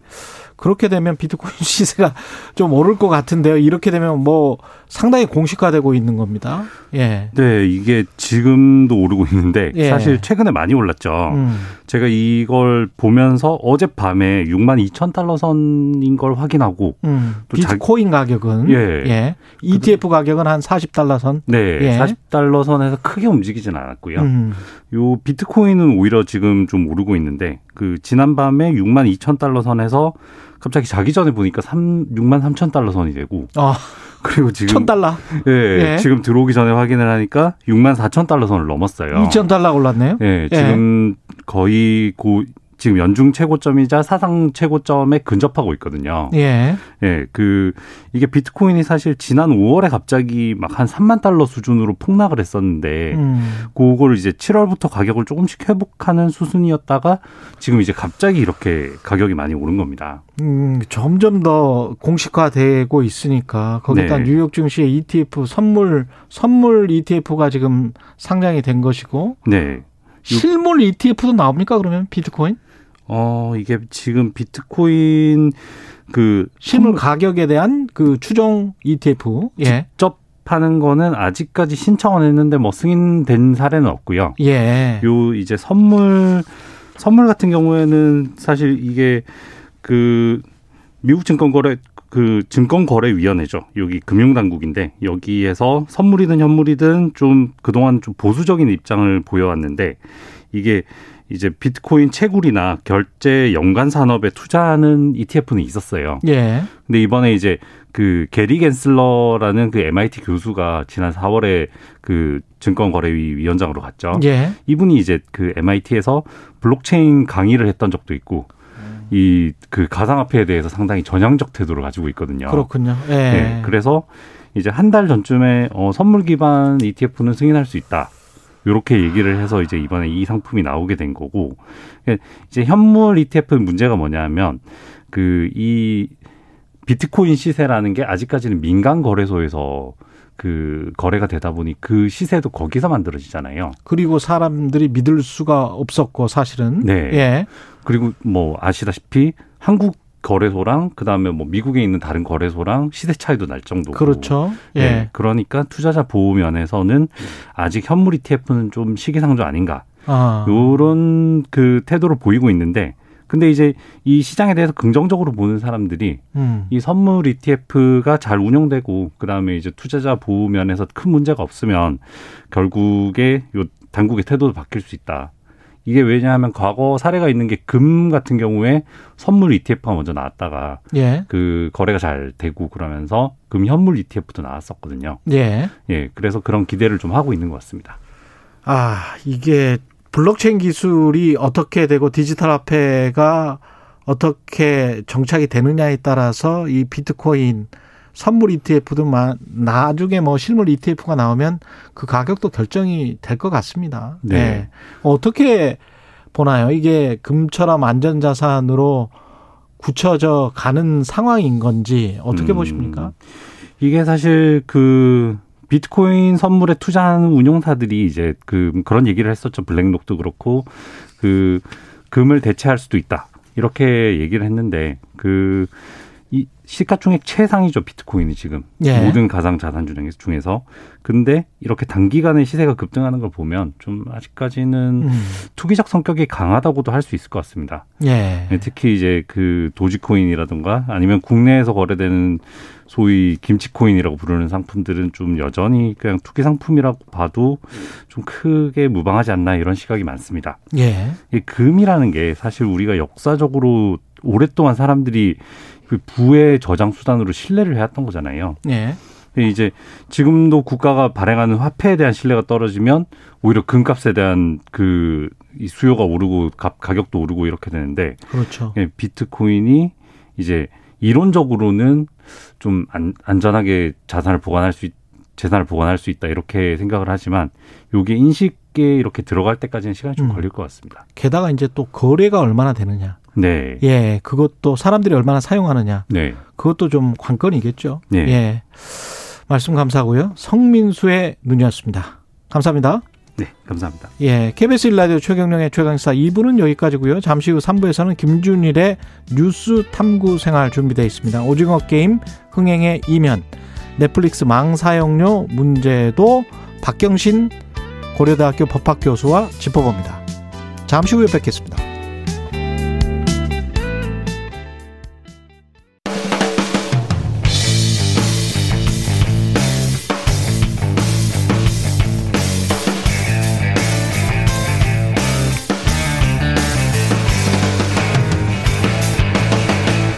최경영의 최강 시사.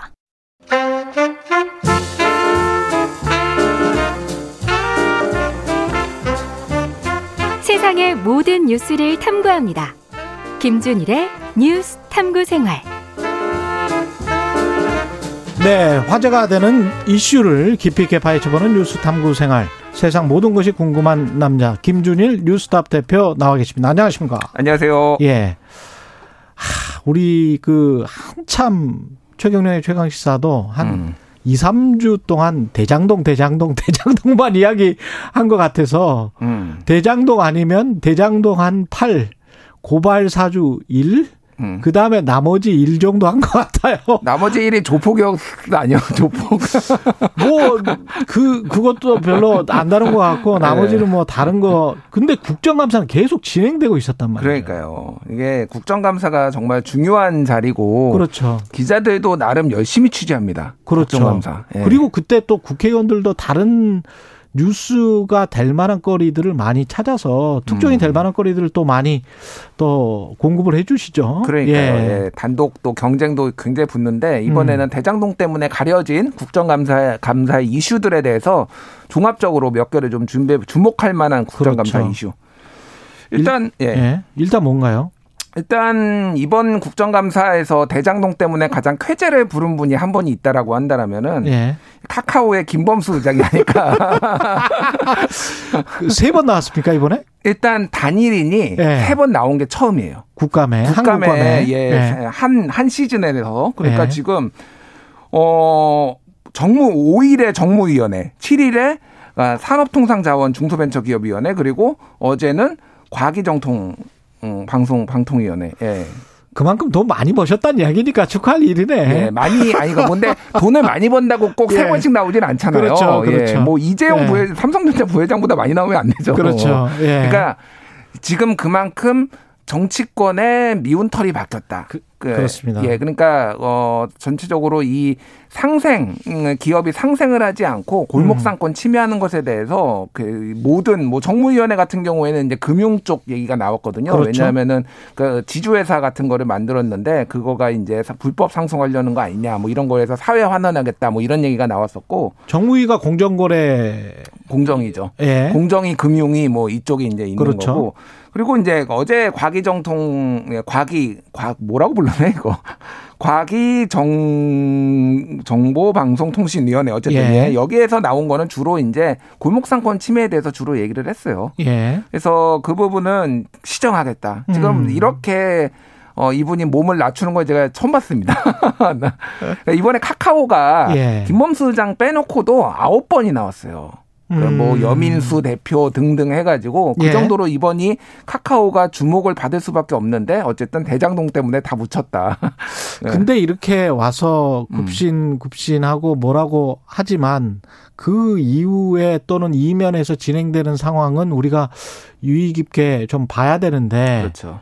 정말로 뭐 유효한 규제를 하는가 음. 또는 상생의 규제를 하는가 아니면 흐지부지 대충 하는 뭔가 협약 정도 선언 정도 맺고 끝나는가 음.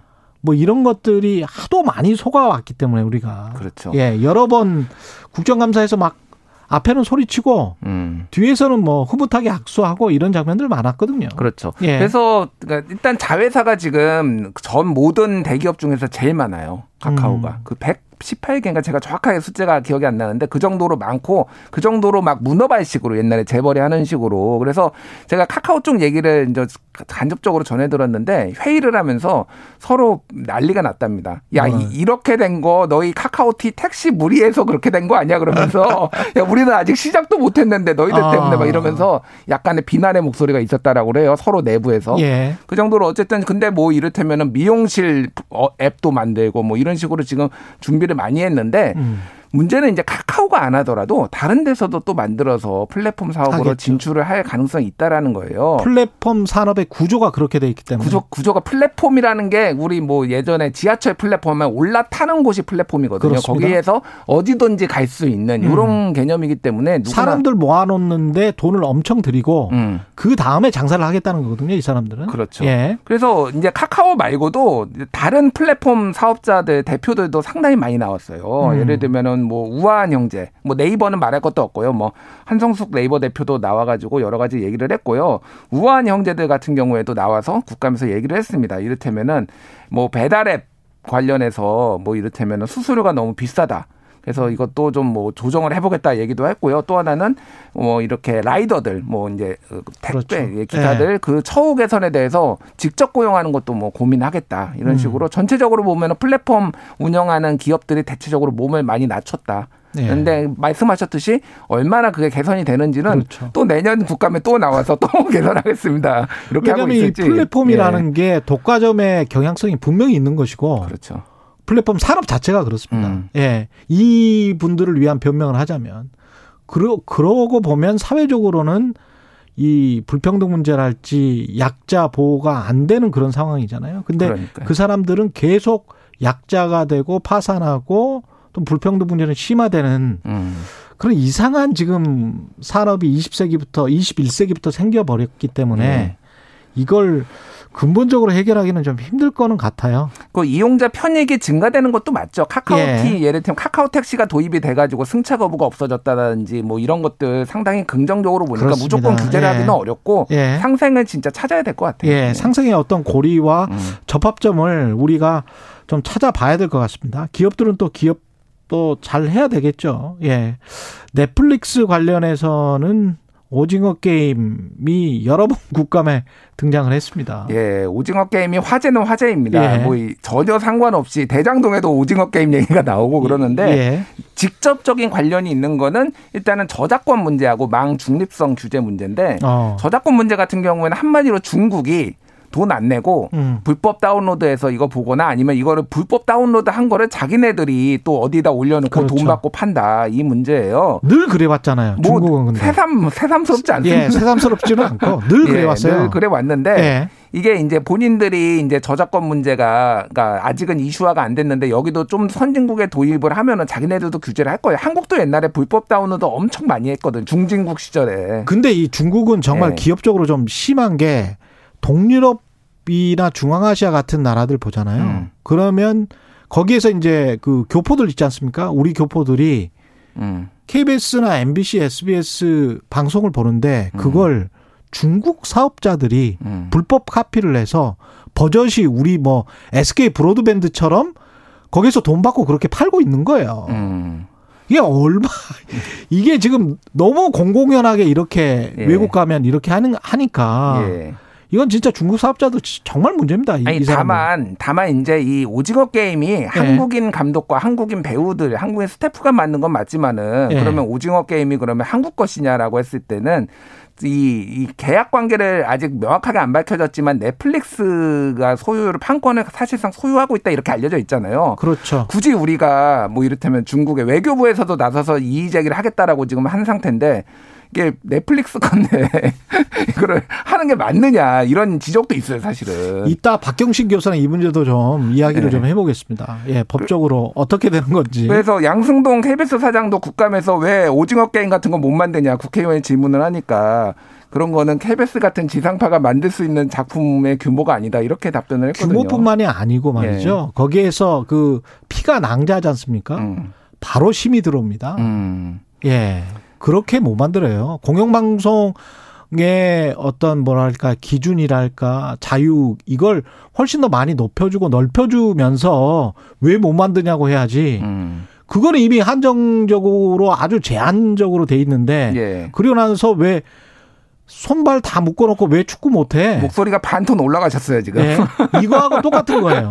이거하고 똑같은 거예요. 이거는 좀 맞습니다. 예. 이거는 좀 심한 이야기죠. 알겠습니다. 예. 그리고 이제 망중립성 같은 경우에는 넷플릭스가 엄청나게 이, 그 뭐죠? 그 인터넷을 사용을 하면서 과부하를 일으키고 있는데 그거에 대해서 넷플릭스가 사용료를 제대로 안 내고 있다라고 해서 이 부분도 지금 향후 문제가 많이 될 것 같아요. 그거는 뒤에 박경신 교수 나오신다고. 그렇죠. 예, 예. 어, 하시면 될 것 같고요. 원격 의료 관련해서도 이야기가 좀 있었고요. 음. 원격 의료가 이제 업체들이 굉장히 많은 업체들이 뭐 이제 그 스타트업이라고 보통 부르죠. 그런 음. 데들이 준비를 하고 있어요. 원격 의료를 하겠다. 그런 앱도 만들고 그러고 예. 있는데 지금 규제가 아직 있어서 지금 어렵다. 그렇죠. 근데 원격 의료가 참 어려운 부분이 있어요. 박근혜 정부 때부터 이게 계속 논란이 됐는데 음. 코로나 19 상황 때문에 또 다시 이제 논란이 되고 있습니다. 그렇죠. 이제 비대면, 이제 이제 비접촉, 이제 진료가 필요하다라는 어떤 사회적 분위기는 됐는데, 음. 왜냐하면 원격 의료를 하기 시작하면은 유명 어, 의사한테 다 몰리기 시작하면은 지역에 있는 개원 의들 같은 경우에는 굉장히 어려워진다. 그렇죠. 유명 그러면은 뭐 서울대병원에 누구 무슨 예. 박사 뭐 이렇게 나는 하겠다라고 다들 몰려갈 거 아니에요. 음. 그런 문제들부터 해가지고, 그러니까 그러면 어디까지 할 것이냐, 뭐 누구를 대상으로 할 것이냐, 음. 뭐 이런 것들에 대해서 아직 사회적 합의 가 이루어지지 않기 때문에 지금 어려운 부분이 있는데 그거에 대해서 어쨌든 국정감사장에서 굉장히 많이 지적이 나왔고요. 그게 사람 또 목숨과 관련된 거라 음. 디지털로 표준화 규격화가 어디까지 될 것인가도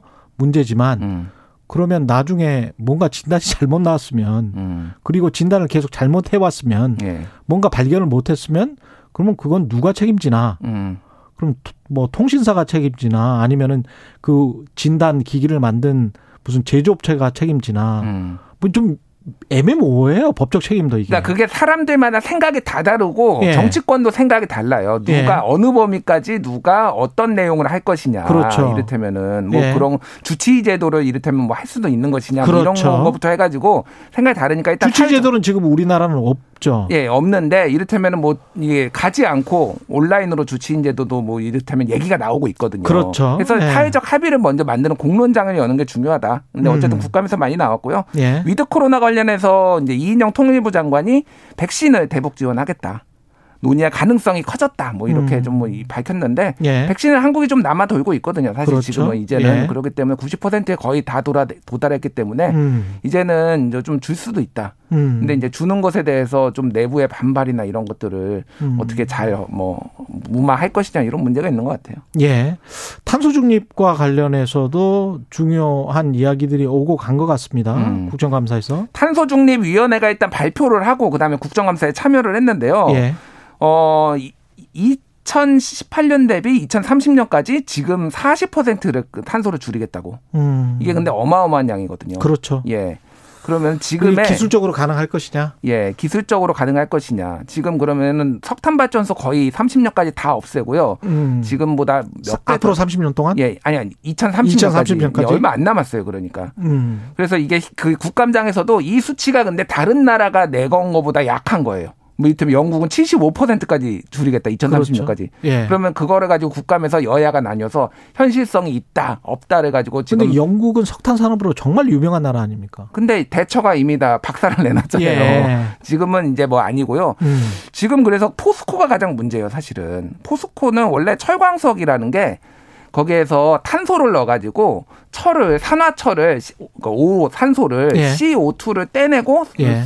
철광만 남기는 건데 예. 전체 한국에서 배출하는 탄소의 11%를 포스코에서 만듭니다. 그 정도로 어마어마하게 많이 만들거든요. 어. 이거를 근데 수소로 H2O로 그렇죠. 수소를 붙여가지고 O를 떼내는 이 방식으로 바꿔야 되는데 이게 음. 스웨덴에서는 이미 상용과 실험이 가능했어요. 그러니까 그게 됐어요. 수소 경제의 핵심이죠. 핵심인데 그거를 예. 이제 어떻게 할 것이냐 그런 문제, 그럼 비용 상승 뭐 이런 부분부터 해가지고 지금 포스코의 네. 고민이 깊 어지고 있다. H2입니다. H2O가 아닙니다. 아, 그 홍준표 후보가 솔직은 하십니다. 그분은 예. 몰랐다, 모르겠다. 예. 수소가 뭔지. 이게 원희룡 후보가 홍준표 후보에게 예. 물어보는 핵심 내용이 사실 이 문제예요. 그렇죠. 예, 이 문제. 어디서 만들 것이냐. 어디서 만들 것이냐. 예, 예. 결국은 수소를 만들기 위해서 또 나쁜 원료를 음. 쓸 수밖에 없는 아주 모순된 상황이기 때문에 근데 물을 전기분해했는데 낮에 음. 태양광으로 저장을 해놓고 그거를 밤에 그 물을 전기분해해가지고 밤에 수소를 만들었고 그거를 다시 발전을 돌리는 이런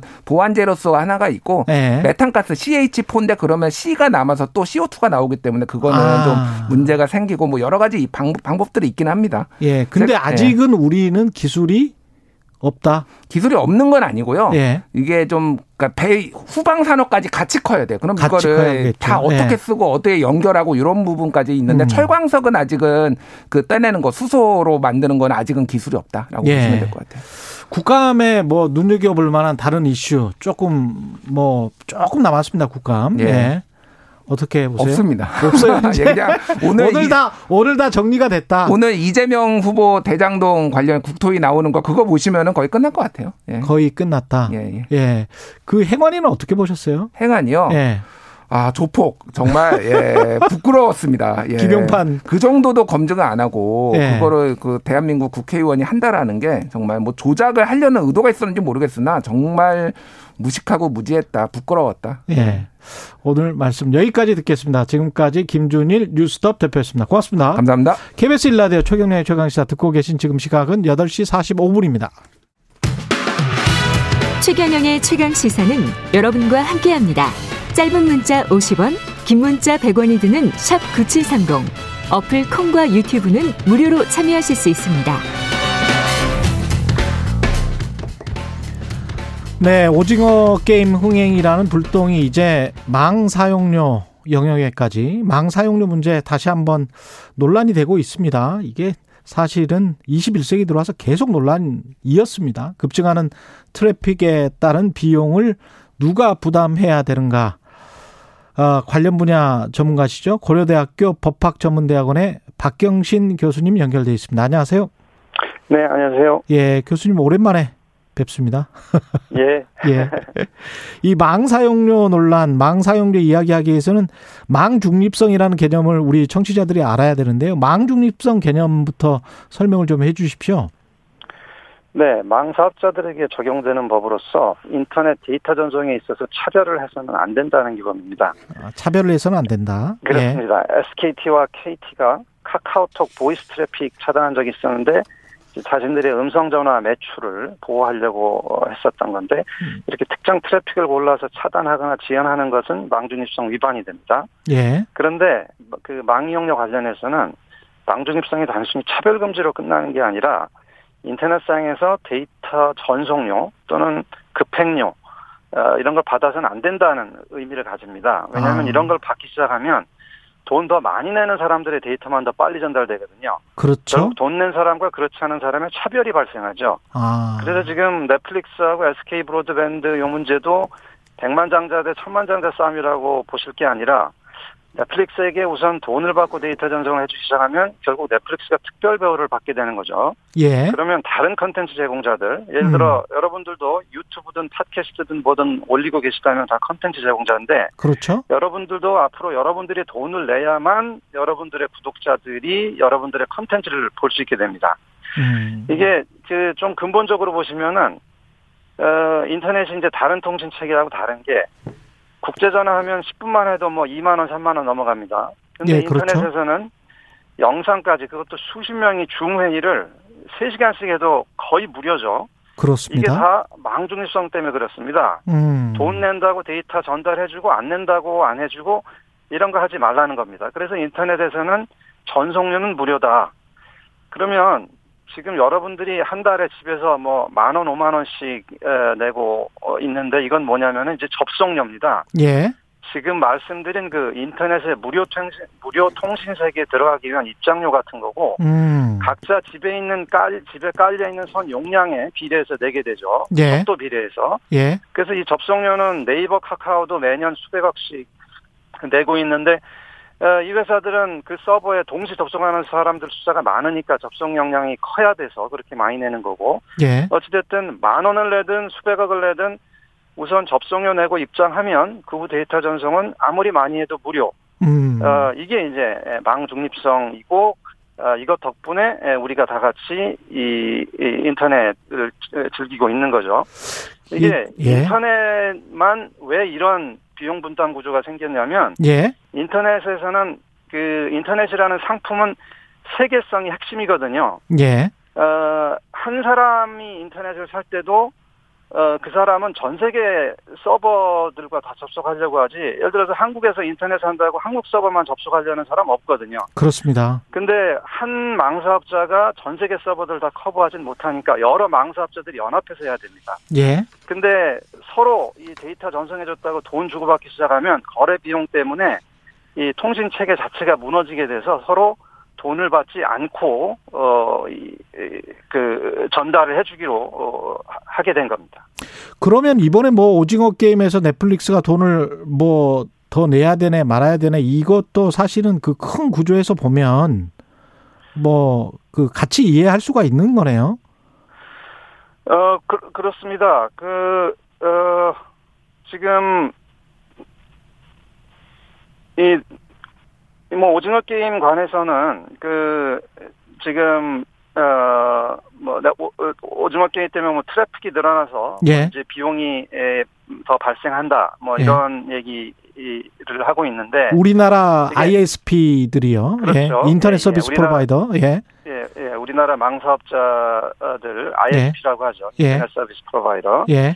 근데 데이터가 많이 오간다고 해서 이게 망 유지 비용이 들지는 않습니다. 음. 이게 사람들이 예를 들어서 KBS 많이 본다고 예. 또는 최경영 라디오 이게 많이 듣는다고 KBS 송신탑 출력을 높일 필요가 없는 거랑 마찬가지거든요. 그렇네요. 또, 예. 또 KBS를 케이블 TV로 볼 때 KBS 많이 본다고 케이블 업체가 아 이거 부하 많이 걸린다 이렇게 불평하지 않는 것과 마찬가지입니다. 음. 이게 과학적으로 어, 인터넷 신호는 이 빛으로 이루어지고 빛이 매체를 지나갈 때 아무런 비용이 예, 발생하지 않거든요. 예.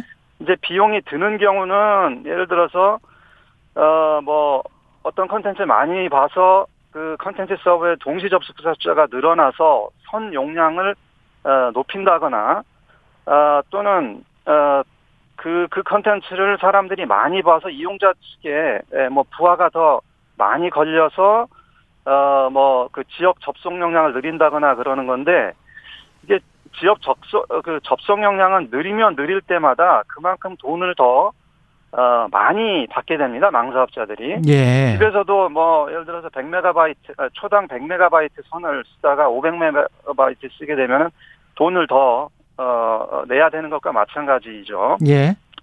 어, 뭐 네이버 카카오 서버도 저 동시 접속자 숫자가 어, 늘어나게 되면은 어, 어, 그만큼 이제 선 용량을 늘려야 되고 그럼 그만큼 돈을 더 받게 됩니다. 그러니까 어, 더 쓰게 되는 만큼 이미 다 어, 내고 있는 거고요. 근데 음. 지금 이제 망사업자들이 얘기하는 것은 이 접속료 외에 별도의 돈을. 요구해서 결국은 방금 말씀드린 것처럼 그 망중립성이 금지하고 있는 급행료, 음. 어, 돈 더 낸 사람 안 낸 사람 차별해서 데이터 전달해주고 안 해주고 하는 이런 급행료를 요구하는 게 요구하고 있는 게 아니냐. 이래서 지금 어, 문제가 어, 되고 있는 겁니다. 이, 이 아, 논리, 이게- 예, 말씀하십시오. 예. 예. 근데 이제 전에는 한 2010년도 전에는 네이버 다음 보고 망사업자들이 어, 무임승차니 뭐니 해가지고 이런 돈을 요구를 했다가 어, 이제 더 이상 안 하게 됐는데 예. 에, 뭐 이렇게 된 이유는 우리나라 인터넷 접속료를 이 역대 정부가 어, 강제로 아주 무지하게 높여놨습니다. 뭐 예. 프랑스의 8배, 영국의 6배 이렇게 이미 네이버나 다음이 내고 있는 네이버나 다음이나 국내 컨텐츠 제공자들이 내고 있는 에, 그 접속료는 어, 그전 세계적으로 아주 높습니다. 그래서 이제 항공망 사업자가 이미 접속료를 어, 이렇게 높여 받고 있으니까 더 이상 그런 얘기를 안 하죠. 예. 근데 그러다가 이제 최근부터는 그 접속료를 내지 않고 있던 그 해외 컨텐츠 제공자 넷플릭스 아. 같은 데에다가 이제 또 망이용료를 내라 아, 이런 주장을 새롭게 하면서 이제 어. 에, 망이용료 논란이 에, 더 어, 커진 겁니다. 그러면 넷플릭스뿐만이 아니고 유튜브나 이런 구글 쪽에 또 내라고 해야 되는 거 아닙니까?